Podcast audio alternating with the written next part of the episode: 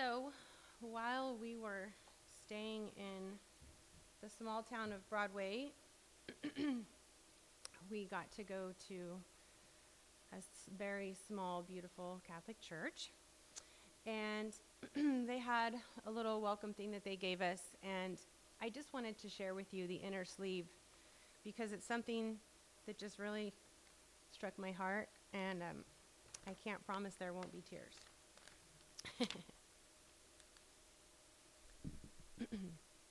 welcome. We extend a special welcome to those who are single, married, divorced, widowed, gay, confused, filthy rich, comfortable, or dirt poor. We extend a special welcome to waiting babies and excitable toddlers. We welcome you whether you can sing like Pavarotti or just growl quietly to yourself. You're welcome here if you're just browsing, just woken up, or just got out of prison. We don't care if you're more Christian than the Archbishop of Canterbury or haven't been to church since Christmas 10 years ago. We extend a warm welcome to those who are over 60 but not grown up yet, and to teenagers who are growing up too fast. We welcome keep fit mums, football dads, starving artists, tree huggers, latte sippers, vegetarians, and junk food eaters. We welcome those who are in recovery and those who are still addicted. We welcome you if you're having problems, are down in the dumps, or don't like organized religion. We offer a welcome to those who think the earth is flat, work too hard, don't work, can't spell, or are here because Granny is visiting and wanted to come to church. We welcome those who are inked, pierced, both, or, ni- or neither.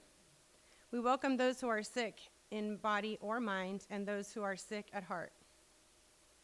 We offer a special welcome to those who could use a prayer right now, had religion shoved down their throats as kids, or got lost on High Street and wound up here by mistake. We welcome pilgrims, tourists, seekers, doubters, and you. And it says welcome and sign in.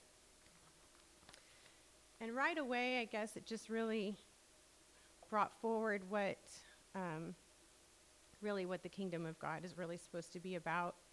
And it got me to thinking about the Lord's Prayer and thinking that, you know, heaven on earth, or uh, as it is in heaven, here on earth as it is in heaven. And just thinking about if we could really, really, really wrap our brains around that and to live it out. And this welcome just kind of reminded me of that.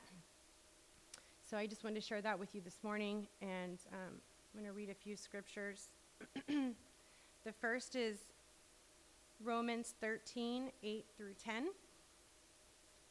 Let no debt remain outstanding except the continuing debt of love to love one another, for whoever loves others has fulfilled the law.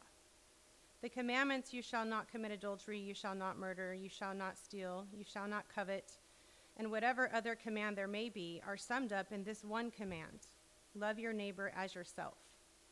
Love does no harm to a neighbor, therefore, love is the fulfillment of the law. And Romans 5 8 says, But God demonstrates his own love for us in this while we were still sinners, Christ died for our sins. So I would ask that you would share with me in this meal a remembrance of what Jesus has done for us